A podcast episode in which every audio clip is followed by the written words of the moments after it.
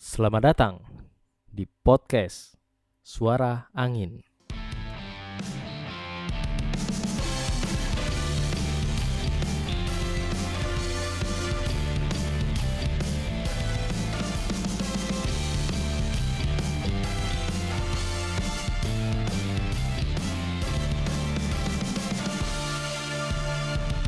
Di episode kali ini kita akan bahas tentang butterfly effect.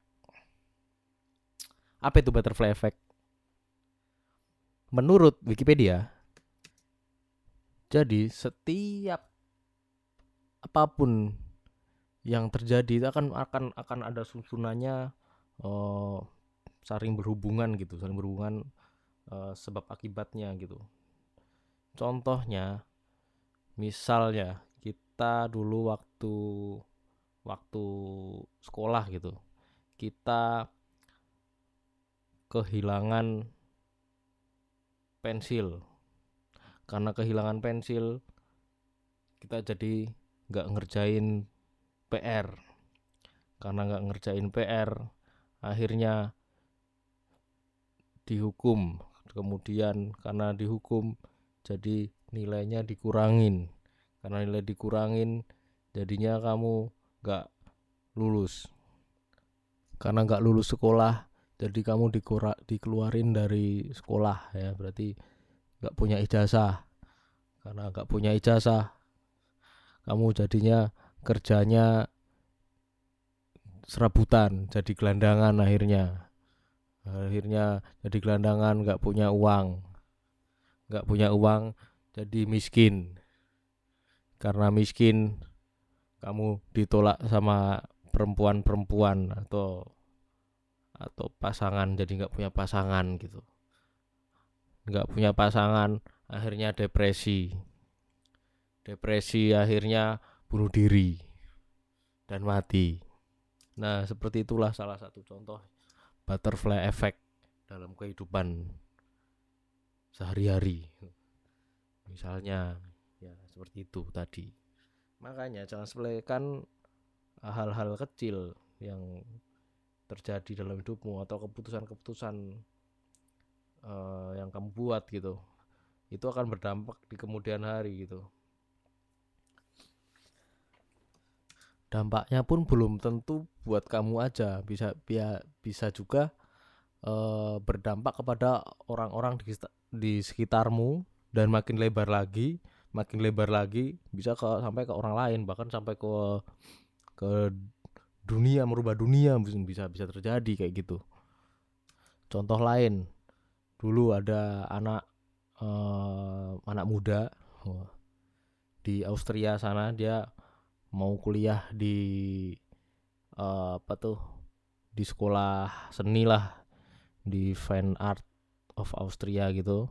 Akhirnya ditolak sampai dua kali kemudian akhirnya dia masuk militer Jerman.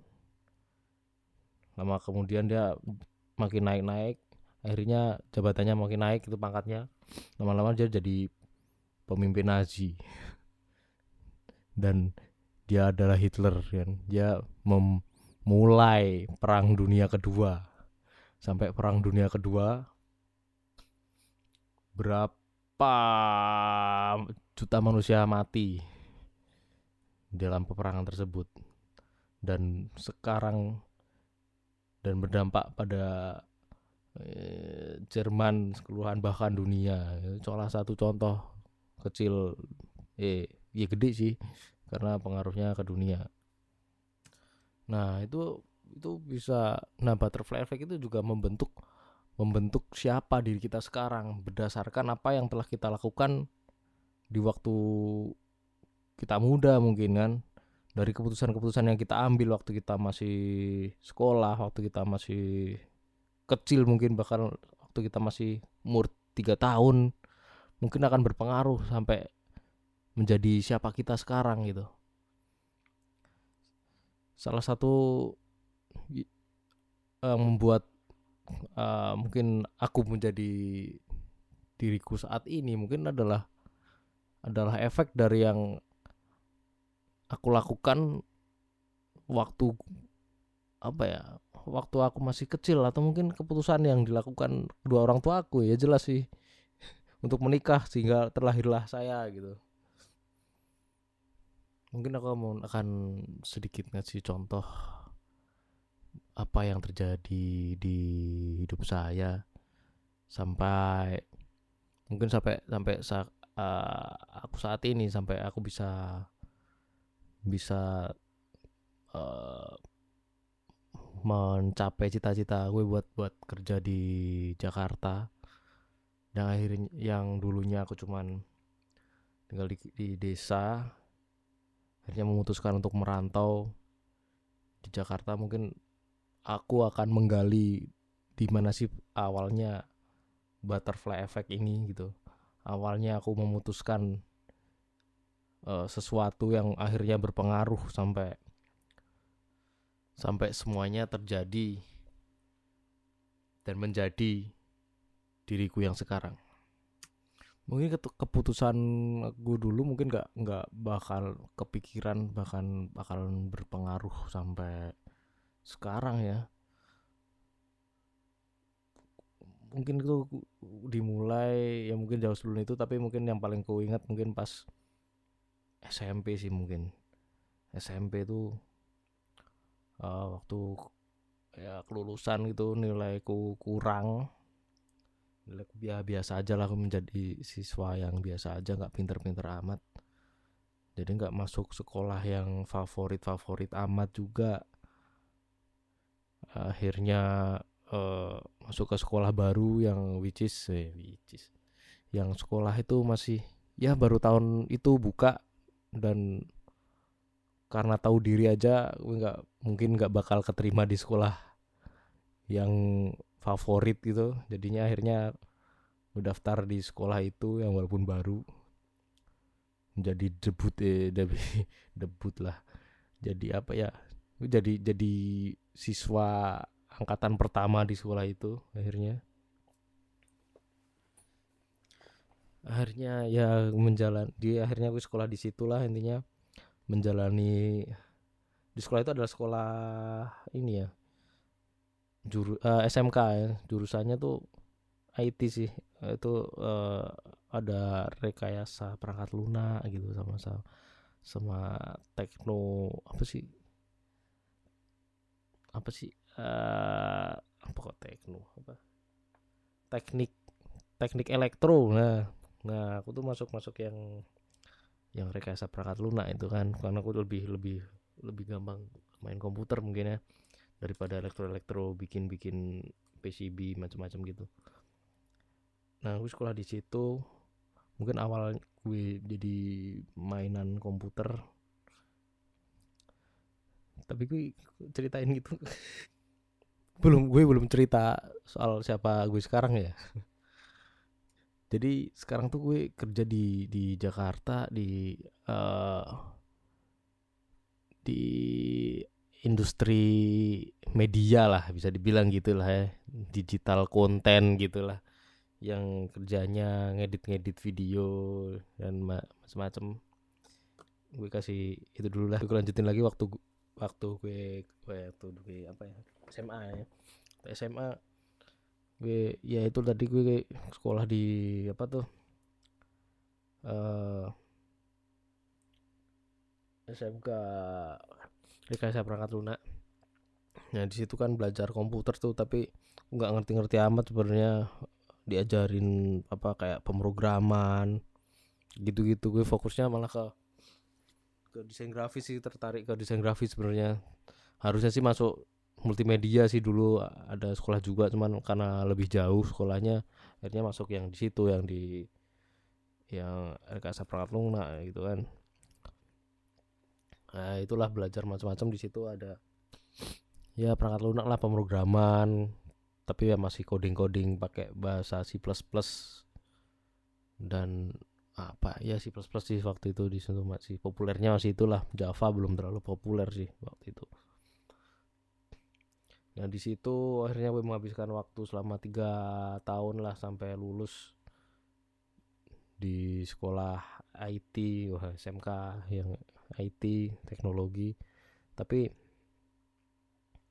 gue ngerasa memang nggak terlalu ini banget di IT tapi tetap aja waktu lulus akhirnya gue masuk. Waktu lulus sekolah gue juga pengennya sebenarnya pengen nyari ke DKV gitu tapi waktu itu masih belum belum banyak dan belum tahu informasi walaupun udah ada internet tapi masih belum mengerti lah gitu informasi apa-apa. Bahkan tentang DKV sendiri tuh aku nggak tahu tahunya desain grafis gitu doang. Untuk nyari-nyari di internet tuh bingung. Akhirnya waktu setelah lulus SMK gue uh, akhirnya nemu sekolah IT juga akhirnya. Yang di situ sebenarnya ya ada belajar multimedia juga sih ada animasi segala macam makanya gue tertarik di situ ada sebuah sekolah sekolah sebuah apa ya ya perguruan tinggi gitu swasta di Jogja. Akhirnya masuk situ. Dan ya niatnya sih ya lanjutin apa yang di aja pelajarin di waktu SMK gitu ya masuk ke IT juga belajar pemrograman lain-lain. Tapi sebenarnya aku tertarik sama multimedianya sebenarnya dari dulu kan. Akhirnya masuk situ ya tetap aja di waktu kuliah juga belajar pemrograman macam-macam tapi akhirnya belajar C++ Java segala macam dan sistem-sistem informasi lainnya ya tapi akhirnya aku menemukan ya emang aku lebih tertarik ke multimedianya dari awal gitu. Dari awal setiap ada ada yang berhubungan ada kuliah-kuliah yang berhubungan multimedia selalu maksimalin di situ karena aku tahu nggak nggak nggak jago lah untuk di pemrograman atau yang mikir-mikir susah matematis segala macam logika-logika gitu kadang-kadang susah walaupun dapat pelajaran itu juga penting juga untuk memahami logika. Akhirnya ya sampai aku tahu pemahaman-pemahaman tentang algoritma gitu. Ya kalau di ilmu apa ya pemrograman algoritma itu yaitu kayak logika bagaimana sebuah proses gitu. Tentang apa yang kita inputkan akhirnya menjadi outputnya bagaimana. Nah itu tersusun dalam sebuah algoritma gitu. Algoritma itu adalah sebuah prosedur atau langkah demi langkah perhitungan uh, yang digunakan untuk perhitungan pemrosesan lain-lain hingga menghasilkan sebuah uh, output tertentu gitu yang dimau gitu ya jadi dari dari algoritma ini paham bahwa semua yang terjadi di dunia ini adalah pasti ada sebab-sebabnya gitu. Ada langkah-langkah uh, langkah-langkah ilmiahnya gitu yang enggak yang enggak ujuk-ujuk jelek uh, ujuk-ujuk mak betunduk gitu kan. Tiba-tiba ada gitu nggak mungkin. Pasti ada penyus unsur-unsur penyusunnya lah dalam sebuah terjadinya sesuatu di dunia ini gitu. Menemukan pemahaman itu dari algoritma gitu. Bahwa nggak ada yang tiba-tiba gitu. Bahkan tentang proses penciptaan penciptaan makhluk hidup yang diciptakan oleh Tuhan itu pasti ada proses-prosesnya gitu kan. Nggak nggak tiba-tiba ada gitu.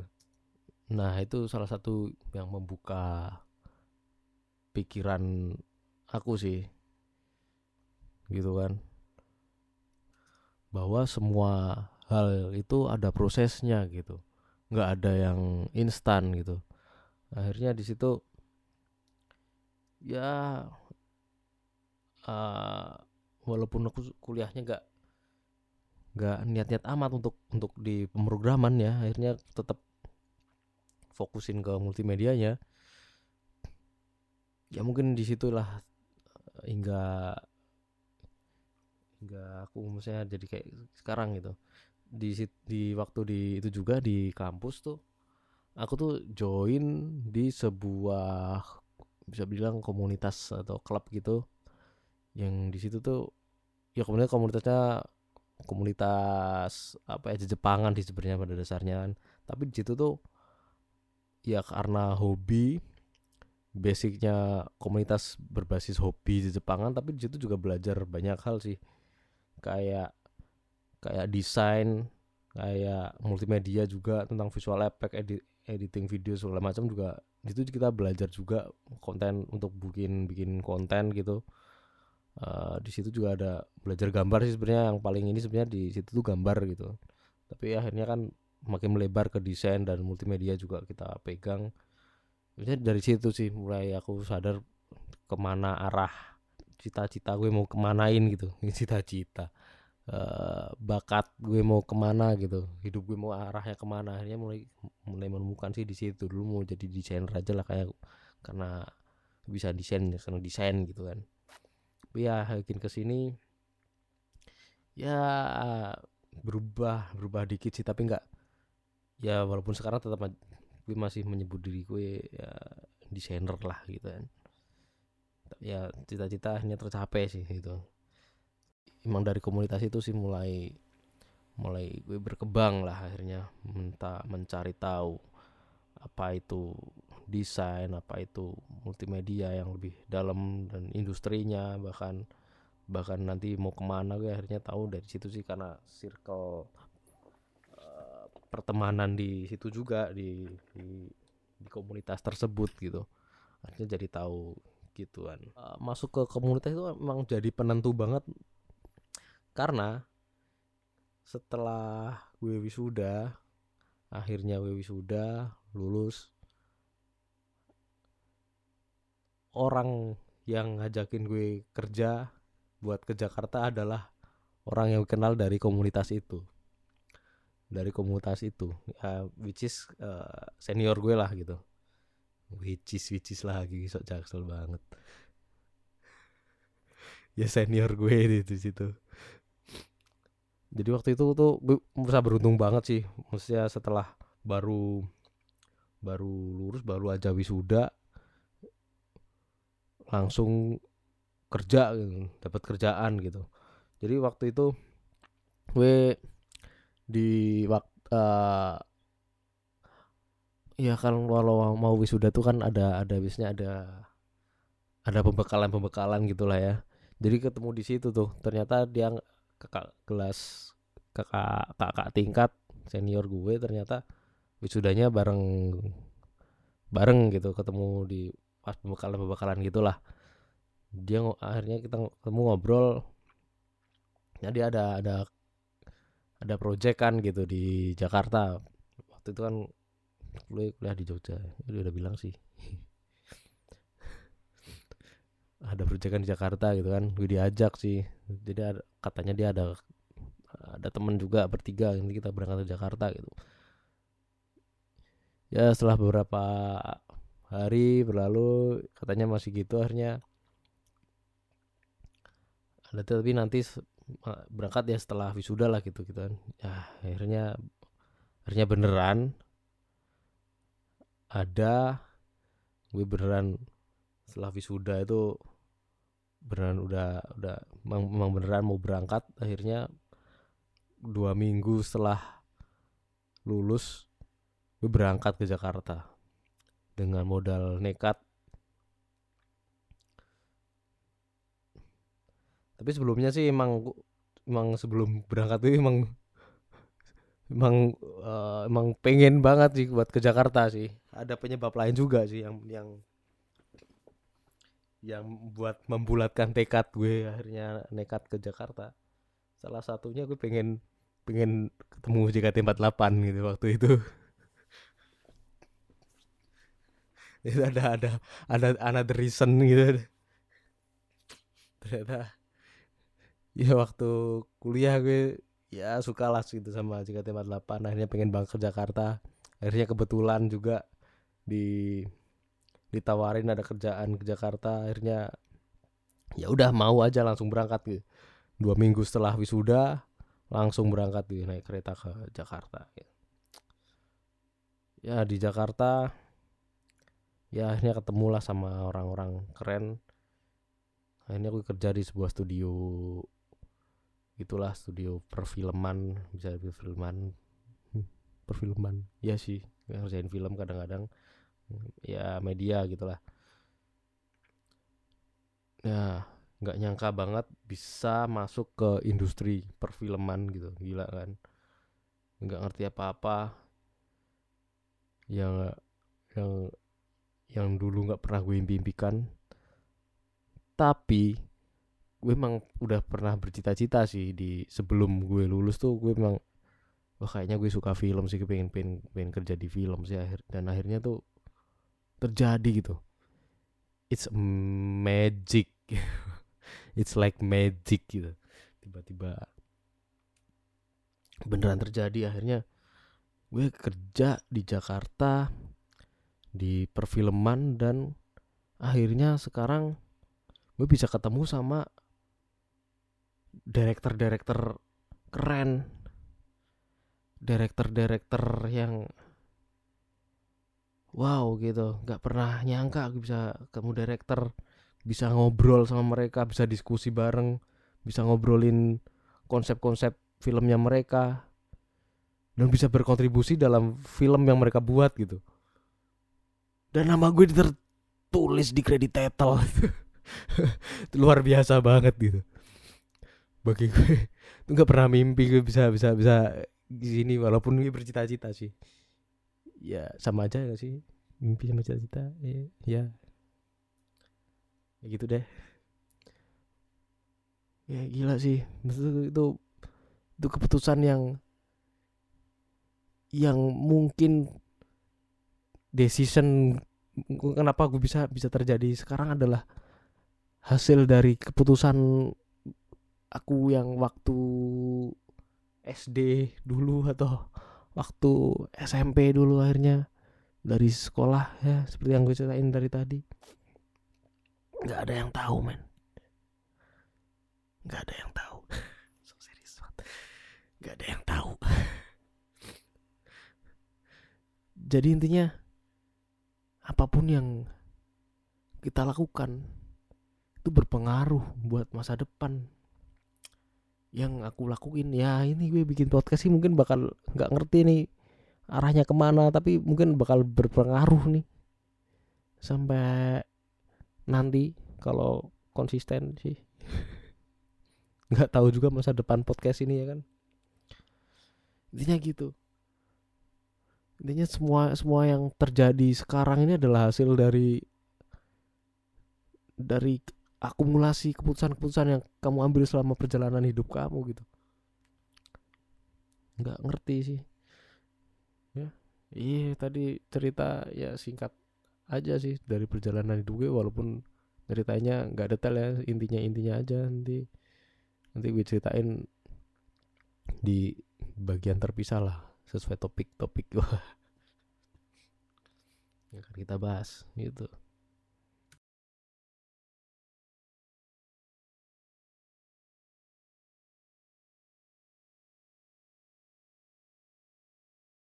Nah itulah tadi mungkin butterfly effect yang terjadi di kehidupan aku hingga sampai saat ini. Mungkin juga butterfly effect yang aku lakukan mungkin berpengaruh juga di teman-temanku, di orang-orang sekitar, bahkan mungkin orang lain yang nggak tahu, yang nggak tahu siapa yang jauh di sana mungkin